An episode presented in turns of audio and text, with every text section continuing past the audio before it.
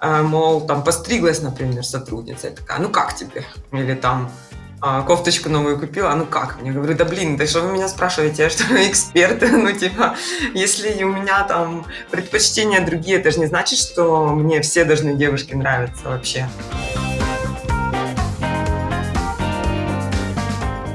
Привет, с вами Таня Писарчук и подкаст «Все в огне».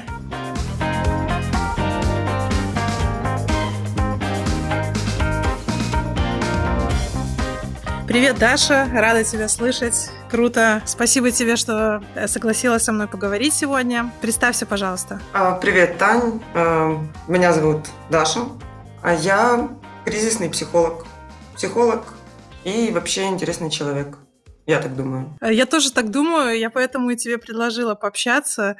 Я бы с тобой сегодня хотела поговорить о разных вещах. И давай начнем с того, что с того, с той работы, с твоего представления. Ты сказала, что ты кризисный психолог. И что бы это значило? Можешь рассказать? Э, да, конечно, без проблем. Вообще мой путь к психологии начался очень рано. Я еще в седьмом классе, наверное, решила, что я буду психологом. А вот. Но ну, я закончила стандартное образование а, в Украине, в Киеве. Это Национальный педагогический университет. А вот, ну, он особо не дает ничего такого, просто база знаний психологии. Вышла я э, оттуда магистром-преподавателем и просто психологом. И как бы с 2012 года я активно, вернее, даже раньше, ну, как бы с 2012 официально я постоянно подтверждаю свою квалификацию, прохожу всякие мыслимые и немыслимые курсы, вот, и прошла годичный курс по кризисной психологии. Это значит э, терапия людей в кризисных состояниях. То есть э, это может быть что угодно. Кризис в работе, в семье, в личной жизни, возрастные кризисы. Э, то есть все, что связано с крахом, с, с утратой какой-то надежды, это все ко мне. Когда человек не знает, mm. куда идти, не знает, вот что-то меняется в жизни, а что непонятно, и вот как жить дальше непонятно. То есть разбираемся, вычухиваемся и выходим с этого состояния на, сначала на стабилизацию, а потом на подъем. Интересно. А почему ты выбрала именно вот это направление? Ты сама была в такой ситуации? Почему? Да, было такое. Часто было такое. У меня вообще жизнь так э, сложилась, что приходилось э, в одиночку переживать эти все состояния, не было поддержки. И ну, мне это близко, я хочу помогать людям, как это не банально звучит, да. В кризисе человек обезоружен, он не знает, что ему делать. Если какая-то другая ситуация, то мы, у нас всегда есть алгоритм решения. Или, ну, хотя бы мы имеем представление, как это будет, да в кризисе человек полностью теряется, он не знает, куда ему идти, что ему делать. Абсолютно. Mm. И самому выбраться иногда бывает очень сложно. Ну да, я согласна. Я слышала такую теорию нейронных связей. То есть у нас есть решение для тех, эм, скажем, проблем, которые мы уже там проходили когда-то. То есть построена нейронная связь. Например, мне плохо, я бухаю. Ну такая, например, связь. Вот. И чтобы построить новую нейронную связь, э, мне кажется, человек один, он не справится. Ему по-любому нужна какая-то помощь со стороны. Э, ну, иначе он будет идти по той дороге, по которой он привык ходить. Да, ну, я согласна. Mm-hmm. Мне плохо, я бухаю. Вот по, по этой, например, да, дороге. А, кстати, ты работаешь э, с зависимостями? Нет, вот, кстати, с зависимостями не работаю. Могу, но не работаю. Вот у каждого психолога есть такие вещи, ну, такие клиенты, с которыми он предпочитает не работать. А ты с женщинами больше или с мужчинами работаешь? А, у меня нет разделения на самом деле. Я готова помогать и работать со всеми, но почему-то ко мне больше э, мужчины обращаются. Mm, ну, серьезно? 25-35, да, вот почему-то так, я не знаю. А, слушай, ну это вот интересно. Я как раз хотела спросить, э, потому что ну, гендер, гендерные вещи в работе очень важны, и они очень влияют. И я заметила, ну, по тем людям, с которыми я общалась, что к женщинам, специалистам в разных сферах, да, не только психологам, ну, к экспертам женщинам чаще обращаются женщины. Потому что мужчины считают, что они сами умные, и если уже они за кем-то идут, то это обязательно эксперт э, мужчина тоже, да? А тут ты говоришь наоборот, что к тебе мужчины идут. Как ты думаешь, почему? У меня есть ответ на этот вопрос на самом деле. Да. Э, просто женщины обычно обращаются с такими, ну, редко с такими серьезными проблемами. На самом деле это такая надуманная проблема. Они больше такие склонны к истерии, к такой вот э, преувеличении своих э, каких-то проблем или еще чего-то. Я работаю... Ну, например, что, а, что можно преувеличить прям? А, ну вот, сделайте что-то с моей матерью, она мешает мне жить. Ну, к примеру, да. То есть э, ты начинаешь э, объяснять, что как бы я ничего не могу сделать с вашей матерью, я могу сделать с вашим отношением к вашей матери. А вот, ну, женщины, они такие... Я просто работаю в рационально-интуитивном направлении, то есть для мужчин более характерна рационализация, да, и какие-то четкие алгоритмы. Вот э, есть много техник, а, в которых я работаю, да, и это четкие вопросы, четкие ответы, и, наверное, мужчинам это импонирует. А женщины больше вот послушать, поплакаться, пожалеть. Я считаю, что жалость – это контрпродуктивно. Я не практикую жалости, поглаживания по голове.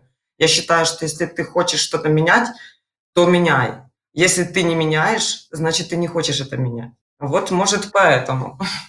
Слушай, ты прямо, ты прямо мне напомнила мою партнершу, которая никогда меня не жалеет, а делает э, э, каждый раз, когда я прихожу с проблемой, она пытается найти решение.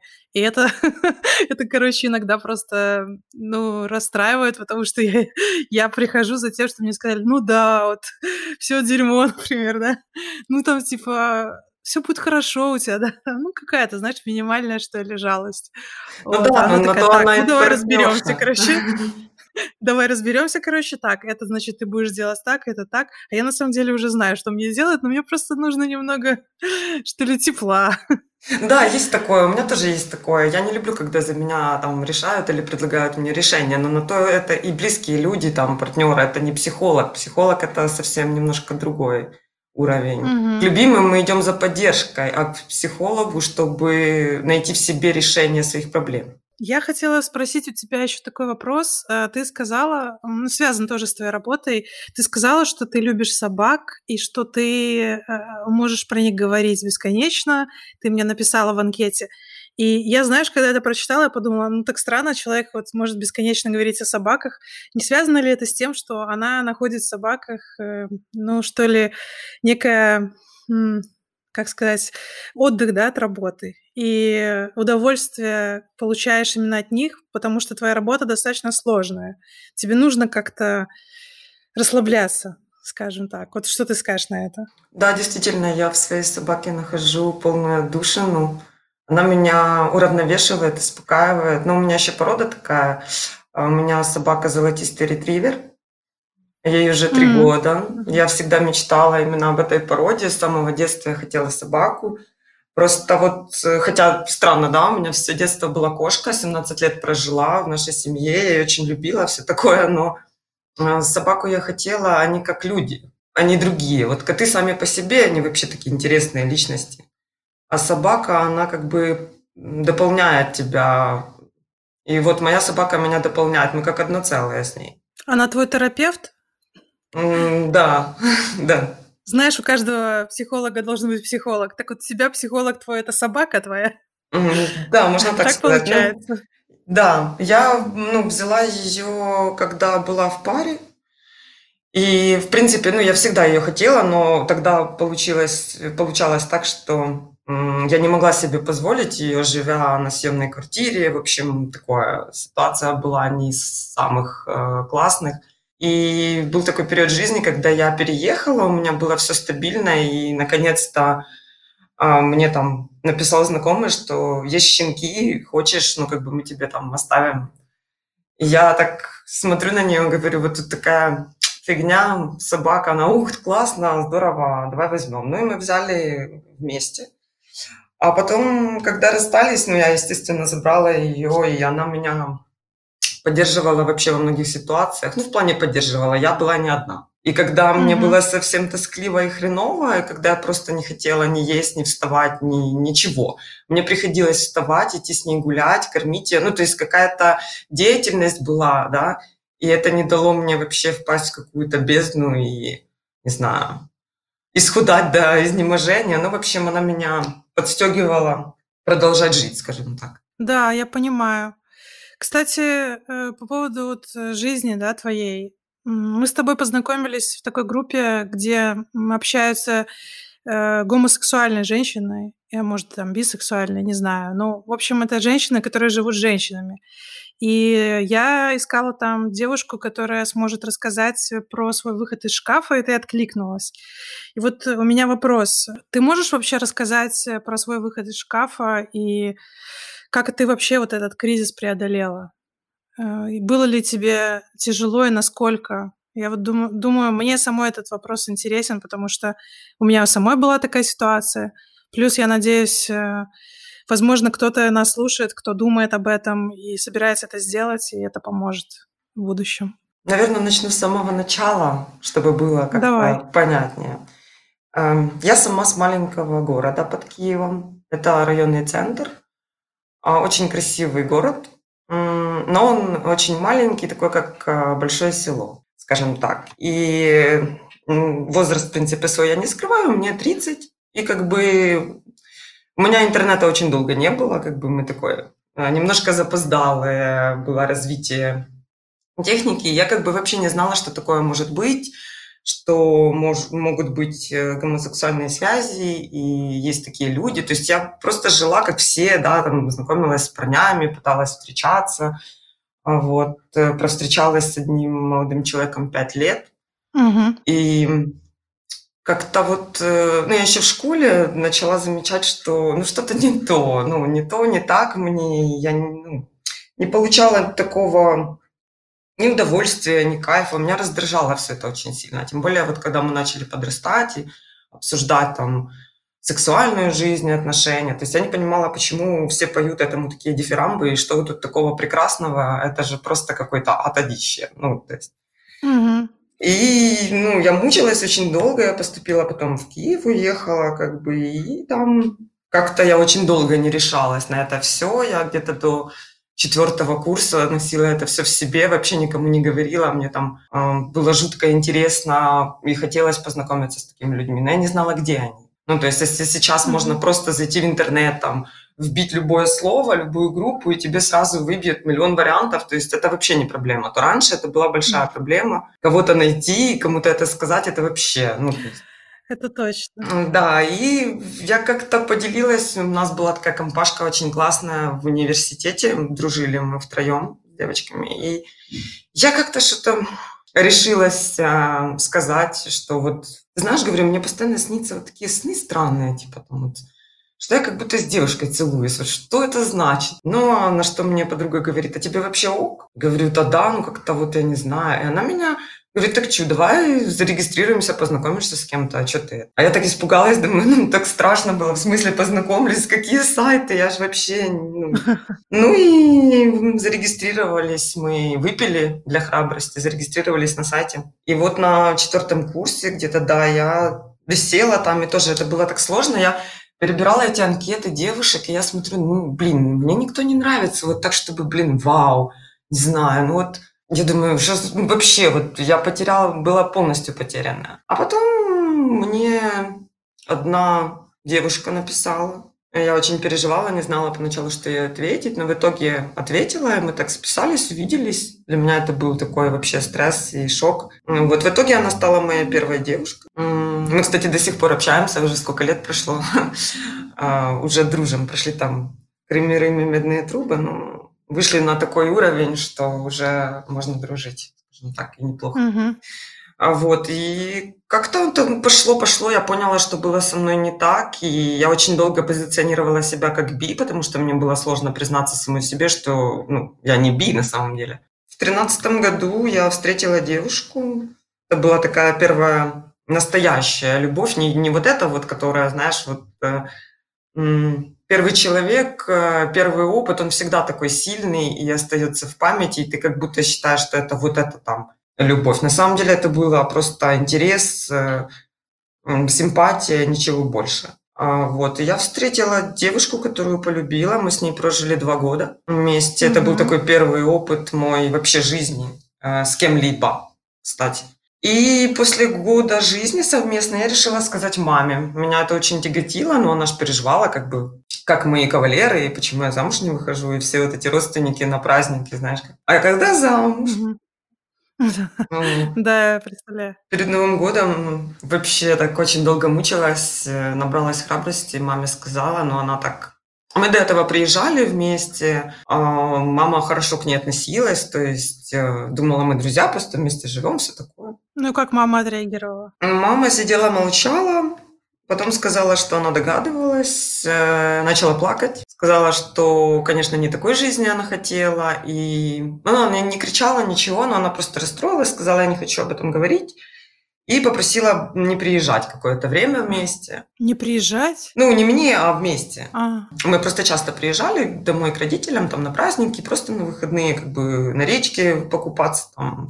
Я дала маме время, скажем так, она где-то год, год она осознавала, принимала. Мы потом, там, прошло пару месяцев, мы приехали, все, она это нормально приняла, но чтобы вот полностью, вот как сейчас, например, на данный момент уже прошло, вот с того момента, как я сказала, прошло 6 лет. Вот только сейчас, там, ну, плюс-минус, ну, конечно, не, не сейчас, ну, там, буквально года два, она вот полностью приняла мою позицию, полностью понимает, что уже никакого мужчину я не встречу. Она прекрасно понимает, что я не выйду там замуж, разве что по расчету или там по, по дружбе какой-то. То есть она уже смирилась окончательно. Если до этого у нее были там какие-то попытки меня, ну, как бы, ну, то есть она там немножко злилась, винила моего парня, что это он во всем виноват, он испортил мое отношение к мужчинам. Хотя это неправда. Это был сложный путь э, ее принятия, но в итоге все хорошо. Ну, она насколько хорошо? Она передает э, приветы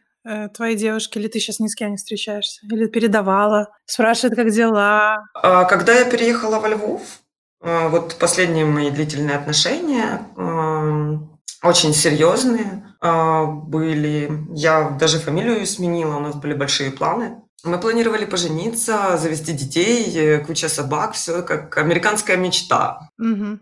И что помешало? Э, ну, отношения наши – это отдельный разговор, скажем так. Э, если брать мамины отношения, то когда я переезжала, она уже понимала, куда я переезжаю, зачем. А как-то она не спрашивала, она сразу поняла, в чем суть. Она хорошо относилась, передавала привет абсолютно. Когда мы расходились, был очень сложный период, мы долго не могли друг друга ну, отпустить и это все закончить. И мама очень меня поддерживала. Одна из немногих людей, я с ней постоянно висела на телефоне, спрашивала у нее совета, что мне делать, э, как мне поступить в этой ситуации. Ну, мама меня очень поддержала. И потом, когда я с вещами вернулась, она меня тоже поддержала. Слушай, а вот ты сказала, что вы детей планировали. А ты вообще как думаешь, э, это вообще возможно? Ну, ты же живешь в Украине. В Украине, мне кажется, довольно сложно все делать. Вы планировали уехать?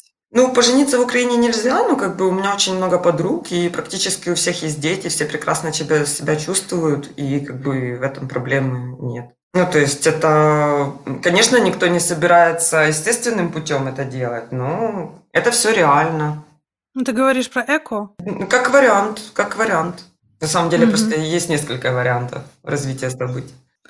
Ну да, э, я знаю, мы, мы с, с Надей тоже проходили через это, у нас вообще дети есть, но мы хотели третьего, и мы думали о том, чтобы это сделать, разные способы обсуждали.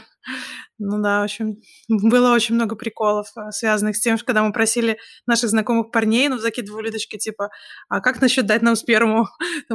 Э, наши знакомые, близкие друзья говорили, что моя сперма? Да ни за что в жизни. Ну, так, такое чувство, что это что-то очень ценное вообще. Ну да. Такие, ну, ну ладно, не хочешь, не надо, боже. Вот у меня тоже был такой план, как бы найти какого-то друга гея, который бы вот э, со мной дружил и помог э, мне реализовать мою мечту о детях. Поначалу, да, но есть разные люди, конечно же, и с разными мнениями, по-разному к этому относятся. Кстати, вот э, я думала, совсем это уже нереально, отчаялась, а потом кстати, встретила парня, ну, мужчину, можно так сказать, который не против, и ему эта идея понравилась. И как бы мы в процессе сейчас знакомства, общения и все такое, поэтому не все потеряно, скажу я тебе. Да, ну, слушай, супер. Я надеюсь, что что бы ты там ни задумала, у тебя получится, потому что, ну, самое ужасное, это когда есть барьеры. Если барьеров, э, барьеры убрать, то... Кстати, вот про барьеры, знаешь, э, вот я подумала, вот все, что у нас, все проблемы, которые у нас связаны с женитьбой, да, с, с тем, как, чтобы завести ребенка или взять ребенка, усыновить, это все из-за того, что нет легализации однополых браков. И вот я, я, например, считаю, что это просто ужасно, потому что э, это влияет на все, на то, что нам просто тупо сложно, ну, во всем, вести совместное хозяйство, нам сложно при раз, э, разводе, э, нам сложно завести детей, да, нам сложно заботиться о партнере в критической ситуации. Ну, это невозможно, да, потому что там, например, в больницу не пускают да, да. не родственников, да. Э, вот, и я, короче, думаю, что все бы решилось, если бы просто разрешили, наконец, уже однополые браки в Украине, в Беларуси, вообще в России, ну, вообще везде, везде во всему миру, как что-то нормальное. Это бы очень-очень помогло. Ну, у нас уже ситуация получше, к примеру, чем было 10 лет назад, это однозначно. То есть, если а есть, конечно, регионы, особенно Западная Украина, там, конечно, похуже ситуация. Вот когда я жила во Львове, то там, да, там, если в Киеве ты можешь делать, что ты хочешь, в принципе, тебя никто не будет осуждать, показывать пальцами, то есть это нормально. И вот у меня достаточно много подруг, они работают в таких э, сферах, ну вот, допустим, подруга работает в банке начальником отделения, то есть все знают о ориентации, все хорошо. Вот. На Западе, конечно, приходилось умалкивать, помалкивать, ну, просто чтобы не провоцировать, зачем себе портить настроение и как бы вообще. Вот. Но mm-hmm. все равно, по большому счету, люди не готовы еще к этой легализации. Очень много нюансов, и этого... У нас был парад, ну вот э, последний прайд, который у нас проходил. Да. А, рядом шел этот а, дебильный, по-другому не могу сказать, марш за семью, вот эти за семейные ценности, но это был такой бред просто. Они монтировали специально самые неудачные кадры из э, Прайда, да, и потом это все прокручивали в Фейсбуке, что, мол, какие дикари, больные люди, там, извращенцы и все такое. Хотя на самом деле все прошло очень классно и без всяких инцидентов, то есть, ну... Ну, это гомофобия, то, что ты рассказываешь. Это прям э, мархаровая такая. Вот а ты сама не сталкивалась за все время с гомофобными настроениями в твой адрес? высказываниями или еще что-то? Мне повезло, нет. Но я как бы не ношу транспарант, да, я не кричу о своей ориентации. Я ее не скрываю, но и не бью себя в грудь, что я такая. Кому вообще какое дело, с кем я сплю? Я считаю, что это дело только мое и моего партнера, на самом деле. Это не сказывается на жизни других людей вообще абсолютно. Поэтому, ну, спросят, отвечу, то есть вот так вот. Моя позиция такая. У меня была ситуация, что я работала, вообще моя первая работа психологом была по распределению, как в Советском Союзе раньше. А, я пошла работать в сад. Детский сад государственный в Киеве. И я там проработала три года, как положено. И там в какой-то момент, вот где-то на втором году работы, узнали про мою ориентацию. Ну, как, там где-то залезли на страничку ВКонтакте, еще был контакт. И кто-то что-то заподозрил, потом меня спросила, я не смогла отвертеться, то есть, ну, да, говорю, да. И, чтобы ты понимала, это был, ну, блин, обычный государственный детский сад с бабульками-воспитателями. То есть у меня в коллективе я была практически самая младшая, да, самая молодая. А, и все отреагировали mm-hmm. отлично. А моя методистка, да, которая под 60, она сказала, блин, Дашка, правильно, ну его нафиг этих мужиков, живи как ты хочешь. Я говорю, о, окей, спасибо. То есть директор, все, то есть э, ходили потом, правда, доставали меня в плане, ну, вот эти стереотипы, э, мол, там, постриглась, например, сотрудница, я такая, ну, как тебе? Или там, угу. кофточку новую купила, ну, как? Мне говорю, да, блин, да что вы меня спрашиваете, я что, эксперт? Ну, типа, если у меня там предпочтения другие, это же не значит, что мне все должны девушки нравиться вообще. А что, я тебе не нравлюсь? Ну, типа, такое. Это стереотипы, мне кажется. Ну, да, конечно. Я поэтому и спросила по поводу легализации. Мне кажется, когда легализуют и равно нормализуют это все, то люди перестанут видеть в этом нечто странное, перестанут это все обмусоливать и считать, что происходит, производят какие-то странные вещи, э, перестанут фотографировать бесконечно геев, перестанут пальцем показывать или вот это вот проявлять стереотипы разного характера. Просто реально всем станет все равно. Ну, просто реально. Подумают, ну, окей. Ты знаешь, ну там живешь ты с девушкой, ну окей. С парнем, ну окей. Какая разница? Ну, это не, вызов, не будет вызывать никаких эмоций, ни позитивных, ни негативных, а вот нейтральное, что-то нейтральное. Ну, это как ты сказала. Я вообще, типа, у меня был кот, а потом вдруг я собаку завела. Ну, то же самое, понимаешь? Ну, это как бы нейтрально окрашенная новость. Да, люди должны привыкнуть, ну, они в любом случае привыкнут, у них не будет выбора. Да, точно.